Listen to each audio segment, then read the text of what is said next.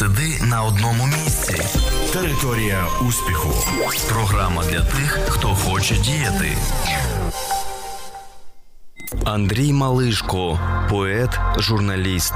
Роки життя тисяча дев'ятсот дванадцятий - тисяча дев'ятсот сімдесятий.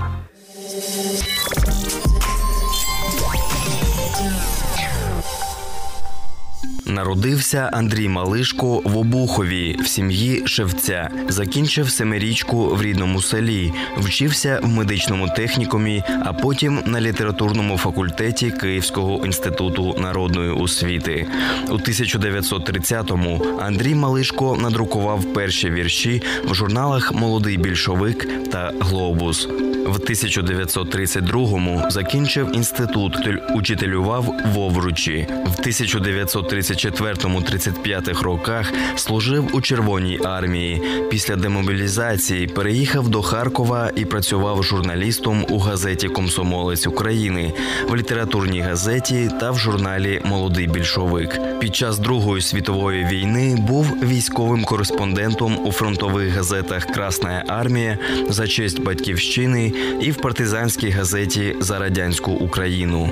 Після війни працював відповідальним редактором журналу «Дніпро», депутат Верховної Ради УРСР третього та четвертого скликань. В тисяча дев'ятсот шістдесятих роках голова правління Українського громадського відділення агентства преси «Новини».